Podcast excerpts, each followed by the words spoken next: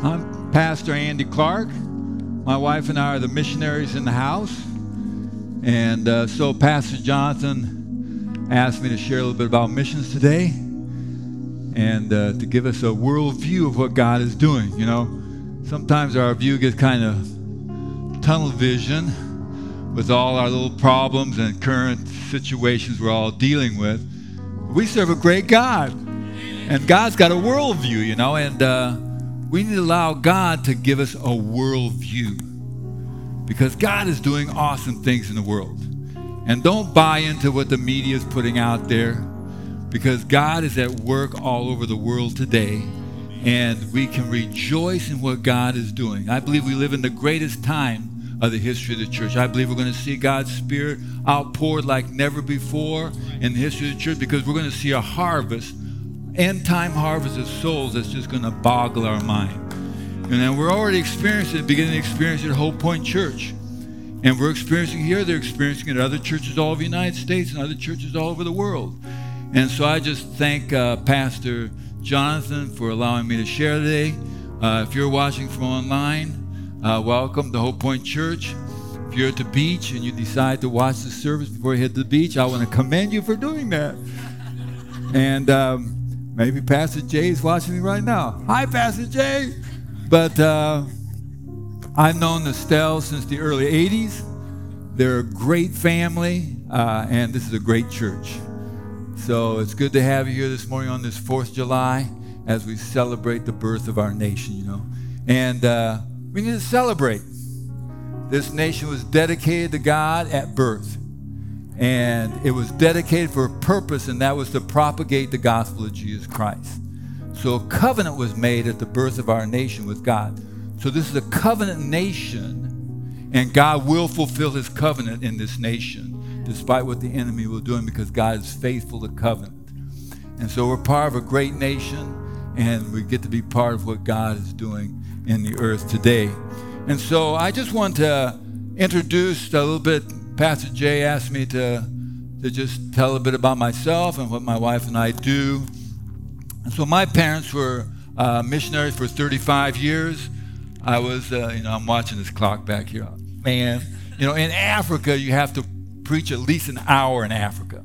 And if you don't preach an hour, they'll invite someone else to preach another sermon because they don't think they've got their money's worth unless you preach an hour. You know, so here's 28 minutes I got. Okay, um, have to be aware, aware of that clock. You know, they say if I pass over time that I can't go to Midlothian. Now I want to go to Midlothian, so I'm going to have to observe this time. But anyway, so um, my parents were missionary for 35 years. I was uh, born in Africa, lived my first 16 years of my life in Africa. I consider myself to be an African American because I was I'm actually an American born in Africa, so I'm really African American. You know, um, that's a revelation to some people. Uh, but uh, and so I, I, came home after 16 years in Africa, finished my high school, uh, worked as a construction welder in Des Moines, Iowa for three years to see what it was like uh, to, to make a lot of money. And I found it wasn't all what it cracked up to be.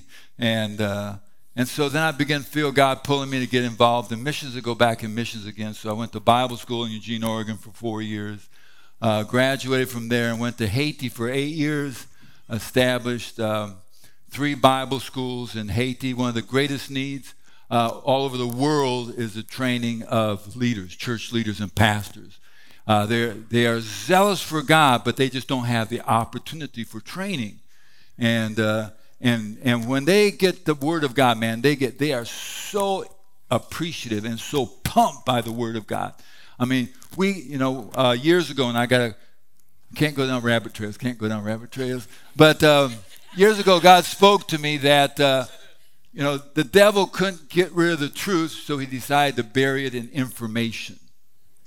And we got so much information today we can't even know what's true or false anymore anymore. And the only way to know that is through the Word of God.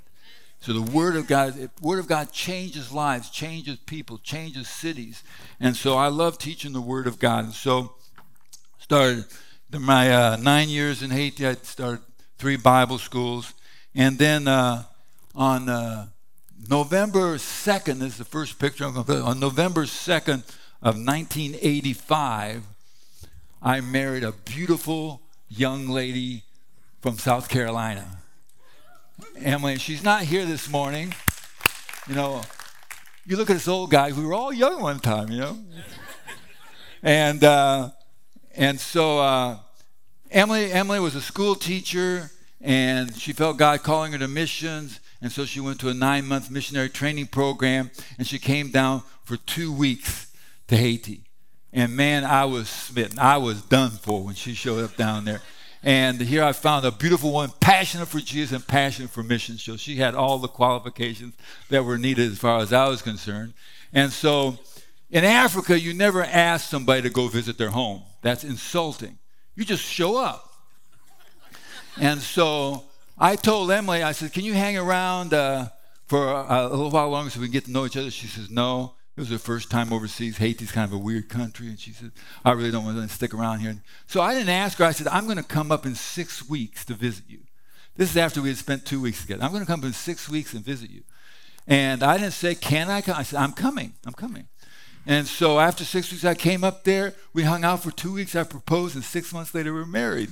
You know, uh, when you find a good thing, you don't let it get away, you know. And so um, I'm thankful for a wonderful wife who has hung in with me all these years, uh, all over the world. And so uh, she's not here this morning for first service. We have a special needs uh, adult who's 28 who can't handle two, two services. And so she's at home with her and she'll, they'll come the second service. And so uh, she, we moved back down to Haiti after a little honeymoon. And uh, and I introduced my wife to the hell of Haiti, and uh, she survived, you know. But we were there for a year and a half, and uh, I was finishing my last Bible school and I was feeling a pull to go back to Africa, and the Lord opened the door for us to go to Kenya and establish a Bible school in Kenya and Uganda. And so we moved to Kenya, we're in Kenya for eight years. And I, my dad had developed a Bible school curriculum of 24 books that he had written himself. And uh, I translated, they're written in Creole. I translate them to English, and then we translate them to Swahili for Kenya and to Luganda for Uganda. And I started Bible schools in both countries. And hundreds of pastors or church leaders have been through my Bible school. There are men now who are bishops of 30, 40 churches who are graduates of my Bible school. And uh, then, in, uh, and two of our three children were uh, born in Kenya.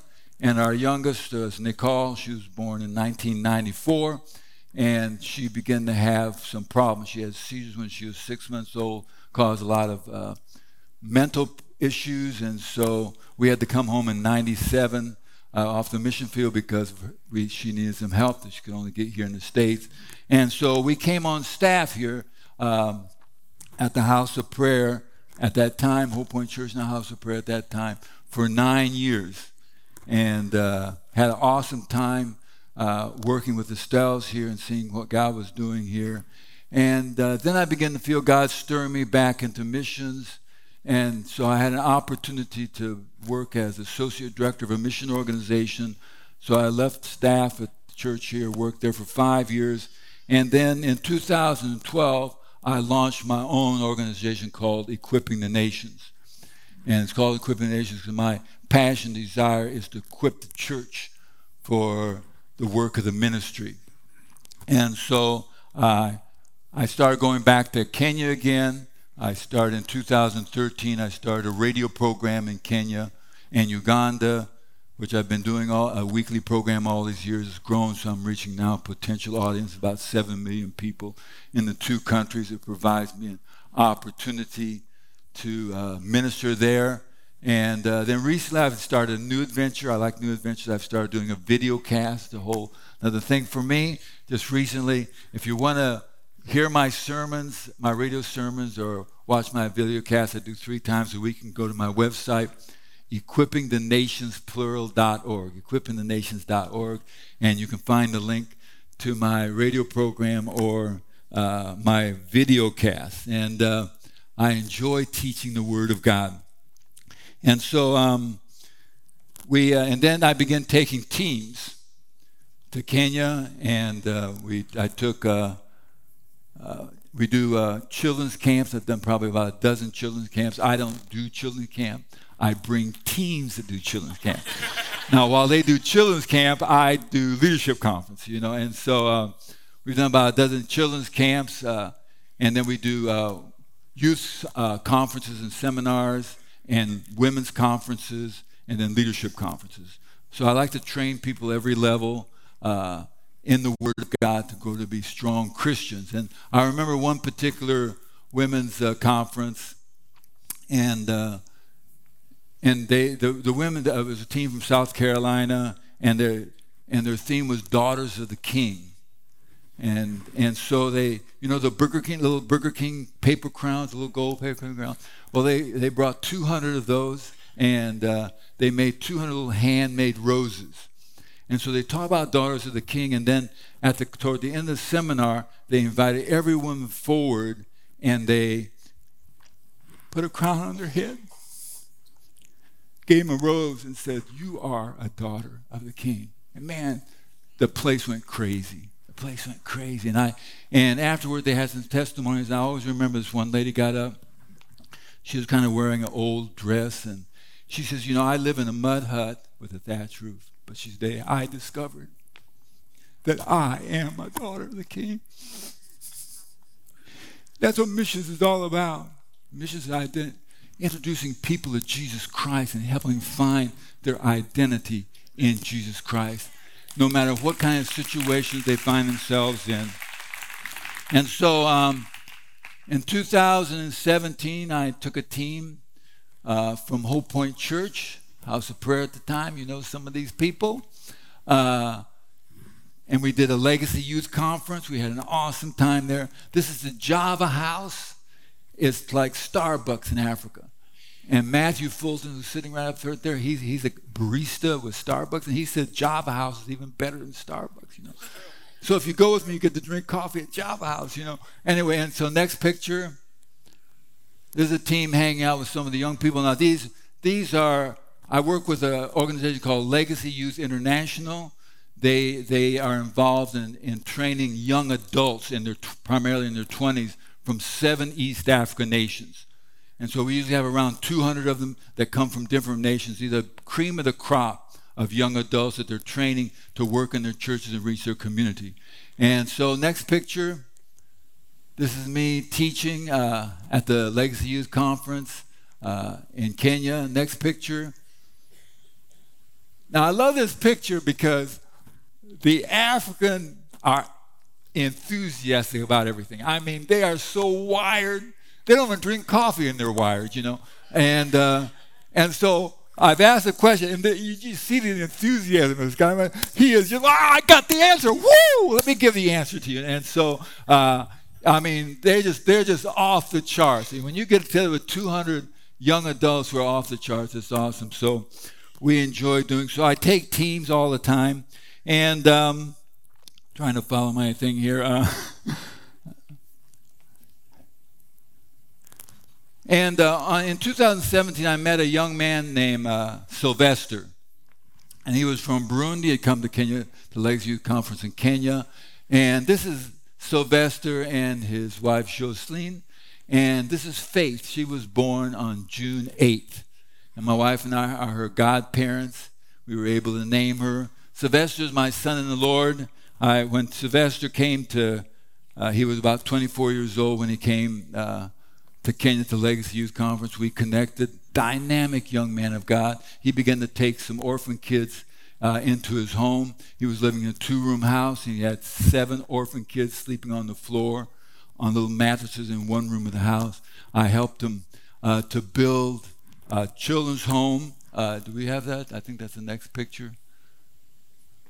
This is, he has 19 children in his children's home. Uh, these are just some of them. Uh, they all were either saved off the street as abandoned kids or were orphaned, and he's taken them in. Uh, and he and uh, Jocelyn are providing uh, care for them and raising up in the Word of the Lord, getting good education. Uh, when we built that children's home, it was awesome. For the first time, each of these kids had their own bed. I mean, it was, and they actually have an indoor toilet. I mean, this is awesome. This is like your own bed, indoor toilet. Man, that's like heaven. And so uh, uh, the little girl in the front, her name is Alice. If we could do the next picture. Uh, she was abandoned as a toddler. They found her wandering the streets uh, in Burundi, Bujumbura, the capital, as a, as a toddler. Just her parents just abandoned her. They don't have any idea who her parents were, anything about her family or anything. And uh, Sylvester and Jocelyn took, him, took her in, and she is a fine young lady now. You ought to hear her sing. She's amazing, you know, getting good education, loves God. And so I work with them with the helping support these children this children home. Uh, Sylvester also, after he went back from the Lakes Youth Conference in 2017, he started an elementary school. And, and uh, these are some of the kids at the elementary school. Um, and they say the literacy rate in Burundi is 60%. Only 60% of the people in Burundi can read and write. And, and even that's just minimal. And so education is a huge thing. So Sylvester just got a bunch of parents together and started the school. And now they have 160 children, uh, three preschool grades, and then grades one through four. And uh, these kids are uh, excited about you. If you could put up the next video.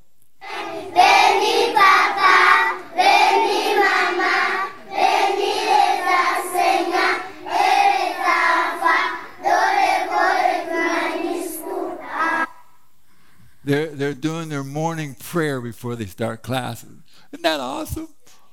Jocelyn loves kids. I mean, uh, Sylvester and Jocelyn love kids, and so uh, it is awesome. So, next picture.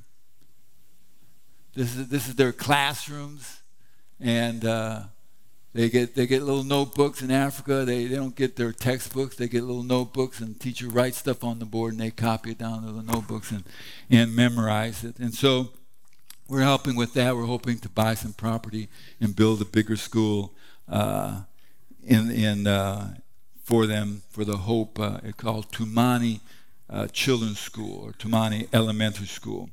Um,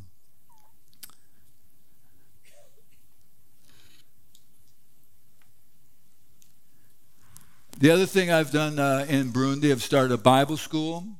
Let's go to the next picture. Oh, this is this is this is just a picture of one of the girls. Uh, this picture here, this is um, Jean and Felicite. They also, I met them at the Legacy Youth Conference. They are school teachers. Uh, they have two children of their own. And have adopted two kids, and Sylvester and uh, and Jean have become my Bible school teachers, and they're in the process of translating my 24 books uh, into the Burundi language called Kirundi. Uh, they've translated and published uh, three of those books. Uh, Jean Sylvester has three classes he's teaching in three parts of the country with about 83 students. Uh, Jean has five classes with about 130 students, um, and, and they're in different parts of the country. And uh, Sylvester today is up in the mountains. He walks every one weekend, every month. He walks three hours up in the mountains to teach Bible school. And he has 11 pastors that are in his Bible school class that represent 11 churches that are getting taught the Word of God. And so that, my, that is my passion. Um,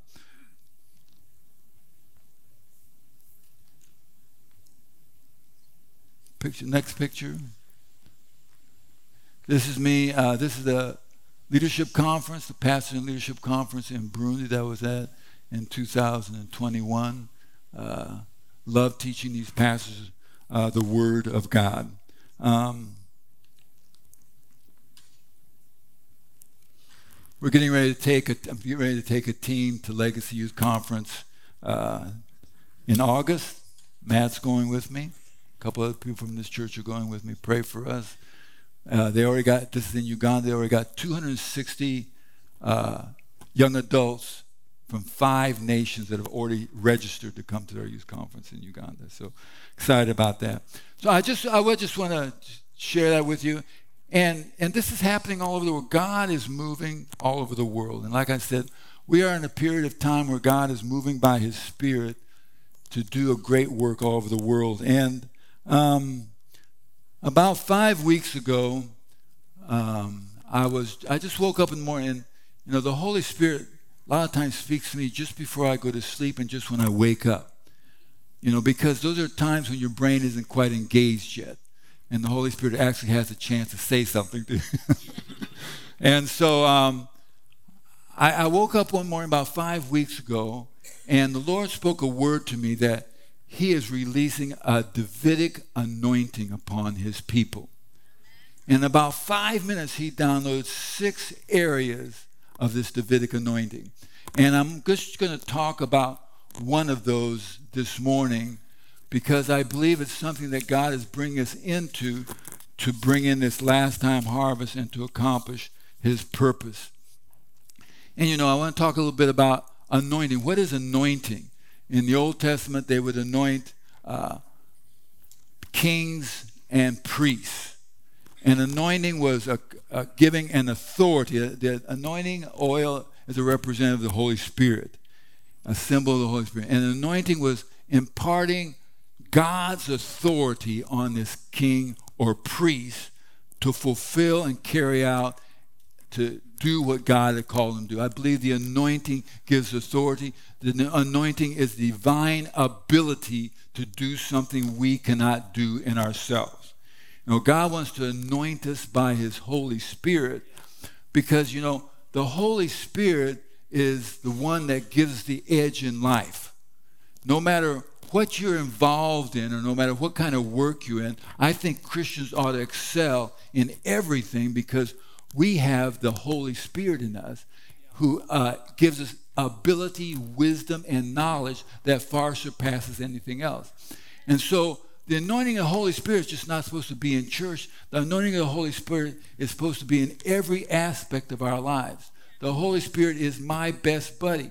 And what he wants to do is just give you little brilliant ideas and nudge you uh, about what to do and how to, and how to interact in situations. Um, I just, uh, do I have time for this story? Um, I'll tell the story anyway.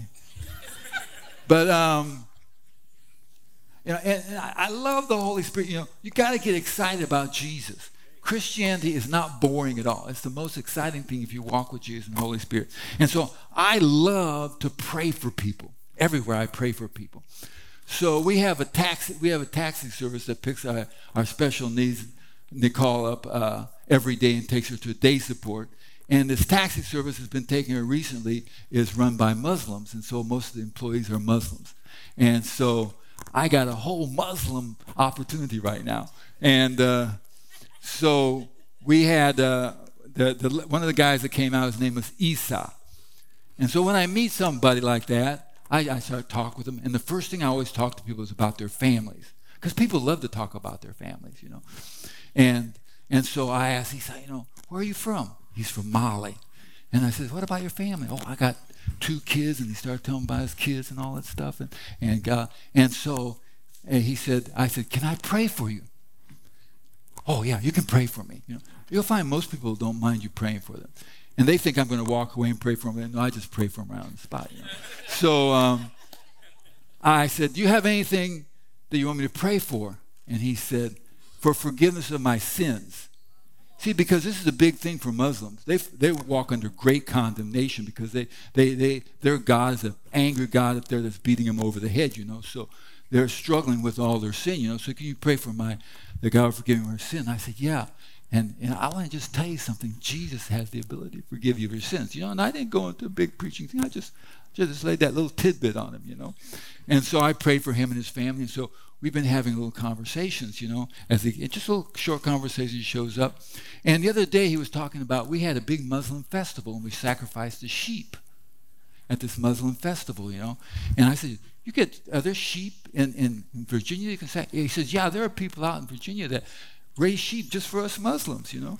And so I said, um, I would like to learn more about this sacrificing sheep thing you do. Can we get together and talk about it? You know, and so I gave my phone. And he said, "Yeah, we can talk about it, you know, because I'm showing interest in his Muslim faith, you know, and yeah, we can talk about. It. And I'm really looking forward to it, man. I, I am on a mission, buddy. I'm on a mission to reach Isa for Jesus Christ, you know. And so I started thinking about and praying about, you know, and I'm going to tell them about how Israel was delivered out of Egypt because they sacrificed a sheep a lamb, you know, and how God delivered. And they believe in the Old Testament. So, man, this is a great intro. Then I'm going to talk about Jesus, the Lamb of God. I mean, I tell you, God does wonderful things, man. You just got to believe and you got to get excited about Jesus, you know. And people are hungry for Jesus out there. Anyway, so I'll try not to tell any more stories, but um, because I must be talking about Davidic anointing. And so, um, and so we know the story of David. And uh, in 1 Samuel chapter 16, verse 6 and 7,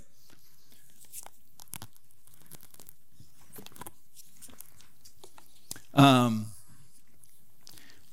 God told Samuel to go anoint the next king of Israel. So he goes to the house of a man named Jesse. Jesse's got eight kids or eight young adults.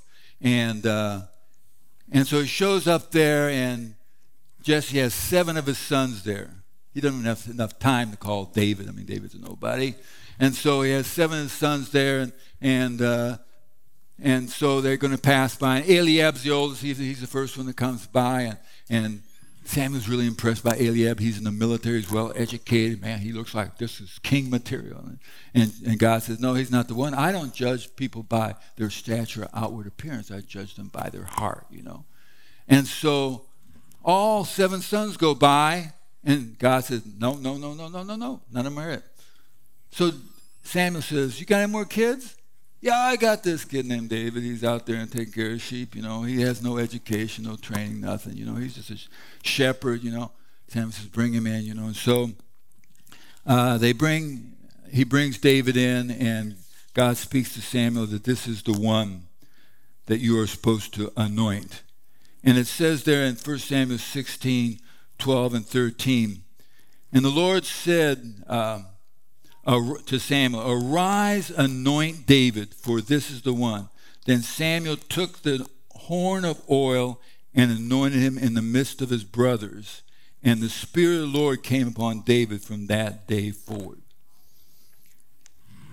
And you know, God anointed David, and it says, in the Spirit of the Lord. He anointed him in the midst of his brothers. Now, his brothers were all Jews. They were all under the Abrahamic covenant. But David was the only one that had a heart after God. You know, being under covenant is important, but a heart after God is what he's looking for. That is the major qualification. So God anoints David and says, from that day forward, the Spirit of the Lord was upon him. But David, you know, he doesn't go out and change the world. He goes back to being a shepherd. I, you know, I and David was probably about 17 years old, you know. I don't know what David really thought. He had a bunch of oil poured on his head. He probably went back to take care of